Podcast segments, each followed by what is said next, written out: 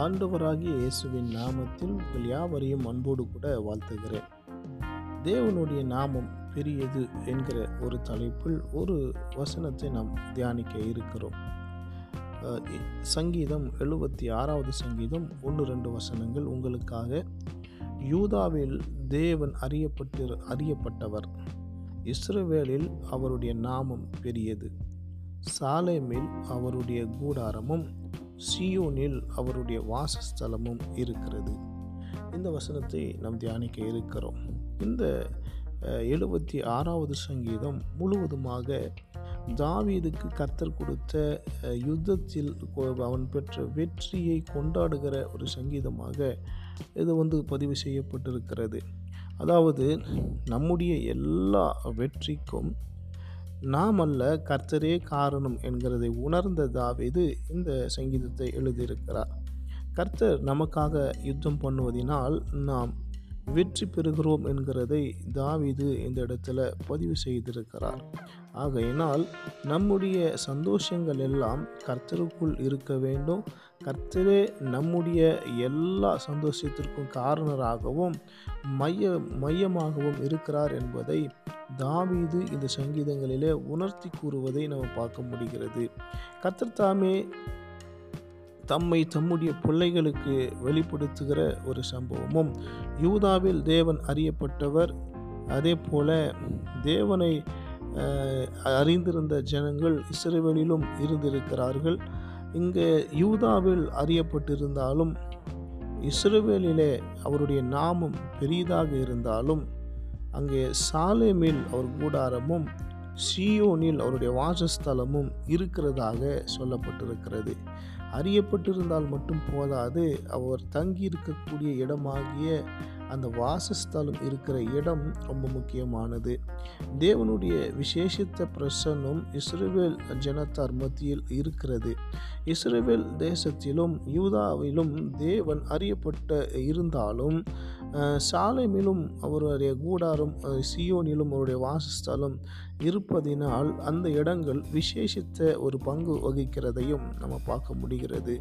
நாம் வெறுமனே தேவனால் அறியப்பட்டவர்களாக அல்ல அல்லது நாம் தேவனை அறிந்திருக்கிறதுனால அல்ல. தேவன் நம்மிடத்தில் வந்து வாசம் பண்ணுகிற ஒரு சியோனாக அல்லது ஒரு சாலையமாக நம்முடைய வாழ்க்கை நம்முடைய ஜீவியம் நாம் இருக்க வேண்டும் என்பது கர்த்தர் நம்மிடத்தில் எதிர்பார்க்கிற காரியமாக இருக்கிறது. அஹ், கர்த்தருடைய பிள்ளைகள் அவருடைய காணிக்கைகளையும் ஸ்தோத்திர பலிகளையும் செலுத்தக்கூடிய ஒரு இடம்தான் சியோன் என்றும் சாலேம் என்றும் சொல்லப்படுகிறதை பார்க்க முடிகிறது. அவர் தங்கி வாசம் பண்ணுகிற இடம் கூடாரம் இருக்கிற இடம் ஆசரிப்பு கூடாரம் இருந்த இடம் அது அந்த இடம் வந்து ஒரு சாதாரணமானது அல்ல. அந்த இடம் பார்த்திங்க அப்படின்னு சொன்னால் அங்கு துதி செலுத்தப்படுகிற இடமாக அது இருக்கிறது. காணிக்கை செலுத்தப்படுகிற இட- இடமா இருக்கிறது. தேவன் தம்முடைய ஜனங்களோடு பேசக்கூடிய இடமாக அந்த இடம் இருக்கிறது. தேவனிடத்தில் தம்முடைய விண்ணப்பங்களை எல்லாம் ஜனங்கள் வந்து சொல்லுகிற இடமாகவும் அந்த இடம் இருக்கிறது. இப்படிப்பட்ட தேவனுக்கும் மனிதர்களுக்கும் இடையில சம்பாஷணை செய்யப்படுகிற இடம் தான் தேவனுடைய கூடாரம் இருக்கிற இடம். தேவன் வாசம் பண்ணுகிற இடமா இருக்கிறது. நாம் கர்த்தரை அறிந்திருக்கிறவர்களாக அல்ல கர்த்தர் நமக்குள் வாசம் பண்ணுகிறவராக நம்முடைய வாழ்க்கை இருக்க வேண்டும் என்கிற ஒரு சத்தியத்தை இந்த இடத்துல நம்ம வா- நம்ம பார்க்க முடிகிறது. கர்த்தர் நம்மோடு கூட பேசணும் நாம கர்த்தரோடு கூட பேசணும். அப்படிப்பட்ட ஒரு ஐக்கியத்தை ஏற்படுத்துகிற இடம் தான் சியோனும் அங்கே சாலேமும் என்று நம்ம பார்க்கிறோம். நாம் வெறுமனே கர்த்தருடைய நாமத்தை அறிந்திருக்கிறவர்களாகவோ அல்லது கர்த்தரை அறிந்திருக்கிறவர்களாகவோ இருக்கக்கூடாது என்பதை இந்த வசனங்களின் வழியாக நாம் பார்க்க முடிகிறது. இங்கே நான்கு விதமான பகுதிகளை நான்கு இடங்களை குறித்து இந்த வசனத்தில் சொல்லப்பட்டிருக்கிறது. ஒன்று யூதா ரெண்டாவது இஸ்ரவேல் மூன்றாவது சாலேம் நான்காவது சியோன். இந்த இடங்களை குறித்த சில காரியங்களை மட்டும் நான் சொல்லிவிட்டு இன்றைக்கு உங்களுக்காக நான் ஜெபிக்க இருக்கிறேன். யூதாவை குறித்து நாம் அறிந்து கொள்ள வேண்டுமானால் இஸ்ரேவேல் அதாவது யாக்கோபினுடைய பன்னிரண்டு பிள்ளைகளில் யூதா ஒருவன் வருகிறான். வாக்குத்தம் பண்ணப்பட்ட இந்த கானான் தேசத்தில் இந்த யூதாவினுடைய கோத்திரத்துக்கு கொடுக்கப்பட்ட அந்த பகுதியைத்தான் யூதா என்று சொல்லுகிறார்கள். அதாவது இந்த யூதா என்பது தாவீது அவனுடைய கோத்திரமாக வேதத்தில் நாம் அறியப்படுகிறோம்.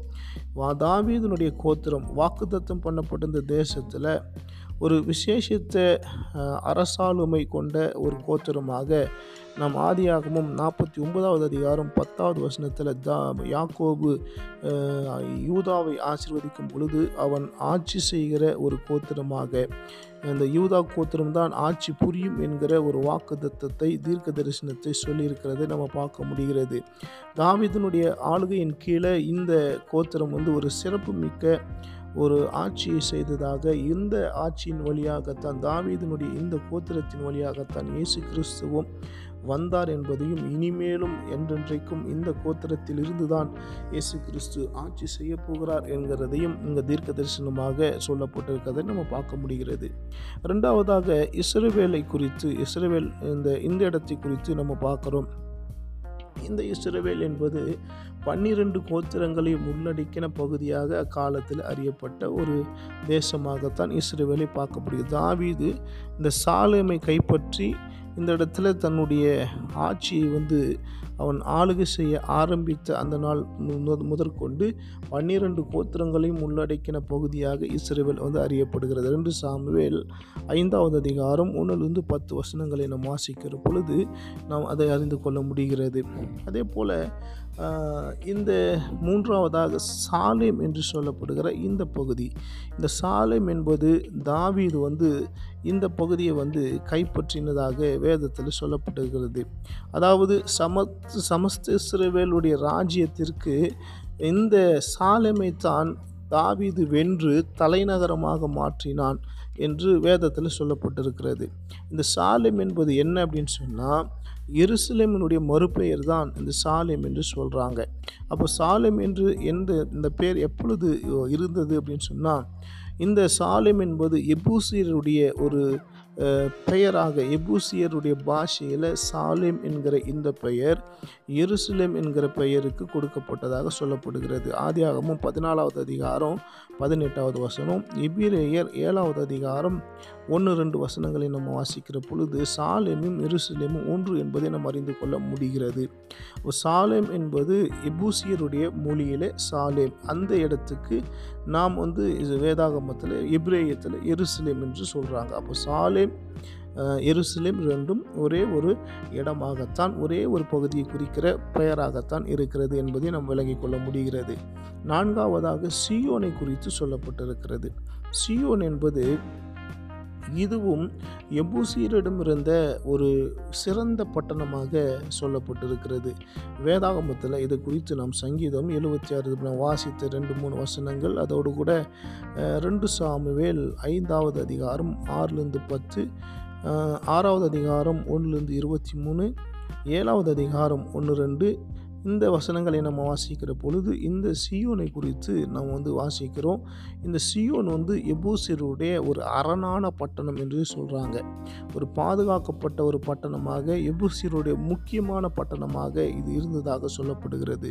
இந்த எபு இந்த சியோனை தாவீது யுத்தம் செய்து வெற்றி பெற்றதாகவும் இந்த சியோனின் மீது தாவீது வந்து வெற்றி பெற்று அதை வந்து தன்னுடைய தன்னுடையதாக மாற்றினதாகவும் சொல்லப்பட்டிருக்கிறது.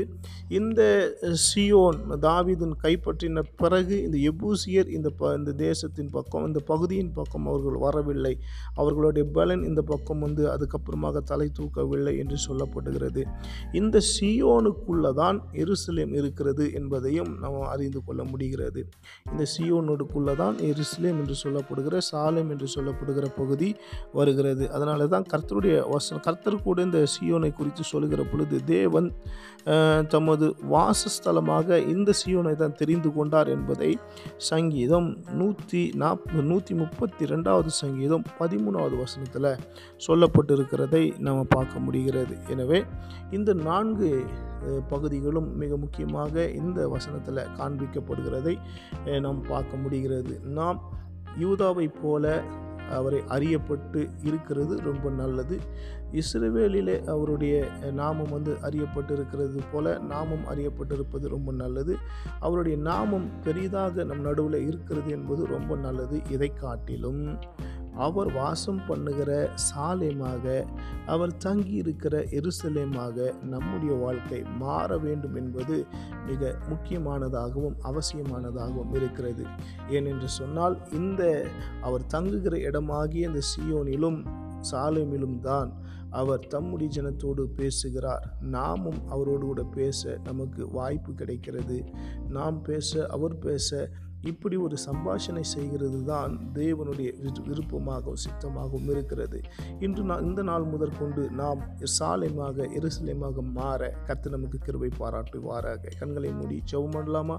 அன்பின் பரலோக பிதாவே உமக்கு நன்றி செலுத்துகிறோம். இந்த காலை வேளையில் சோதரும் எங்களை ஆண்டவரே எருசலேமை போல சாலமை போல ஆண்டவரே சியோனை போல எங்களை மாற்றும்படிக்கு நாங்கள் செபிக்கிறோம். நீங்கள் வந்து பேசுகிற ஒரு இடமாக உங்கள் பிரசன்னம் இருக்கிற இடமாக எங்களை மாற்றிக்கொள்ளுவீராக ஆண்டவரே இந்த இடத்துல துதியும் ஸ்தோத்திர பலியையும் செலுத்துகிற ஒரு இடமாக எங்களுடைய வாழ்க்கை மாறட்டும். எப்பொழுதும் நாங்கள் சியோனாக எப்பொழுதும் நாங்கள் சாலைமாக எப்பொழுதும் நாங்கள் எருசலேமாக. ஆண்டவரே இந்த வா உலகத்தில் ஜீவிக்க எங்களுக்கு கிருபை பாராட்டும். உங்கள் கரத்தில் ஒப்பு கொடுக்கிறோம் தொடர்ந்து எங்களை நடத்தும் ஆசீர்வதியம் இந்த நாளுக்குரிய சகல நன்மைகளினாலும் திருப்தியாக்கி கொள்ளும். இயேசுவின் நாமத்தில் பிதாவே. ஆமேன். ஆமேன்.